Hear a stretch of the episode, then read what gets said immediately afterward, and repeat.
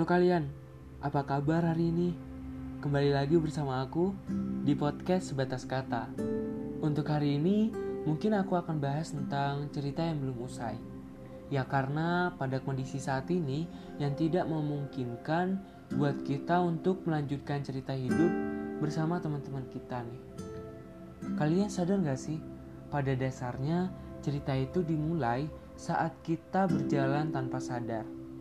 Cerita yang mungkin kita tidak anggap terlalu penting, tapi bisa saja menjadi cerita penting bagi sebagian orang.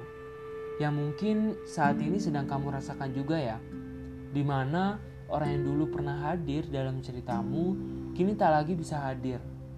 Sedih, pastilah. Kecewa, pasti. Tapi semua gak akan berubah kalau bukan kamu yang mengubahnya. Cerita yang dulu biarlah menjadi kenangan dan pelajaran.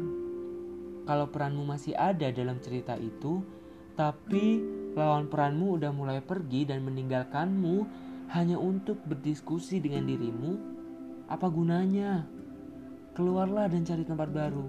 Mungkin itu bisa membuatmu untuk mengubah cerita itu menjadi cerita yang baru ya. Yang mungkin tak akan ada lagi peran dia dalam ceritamu. Aku tahu proses ini memang sulit, tapi memang harus dilalui. Sabar, ikhlas, percayalah semua akan berjalan dengan sempurna. Jangan menangis ya, aku percaya kok kau pasti tidak lemah. Semangat meneruskan cerita panjangmu. Salam dari aku, rangkaian Sebatas Kata.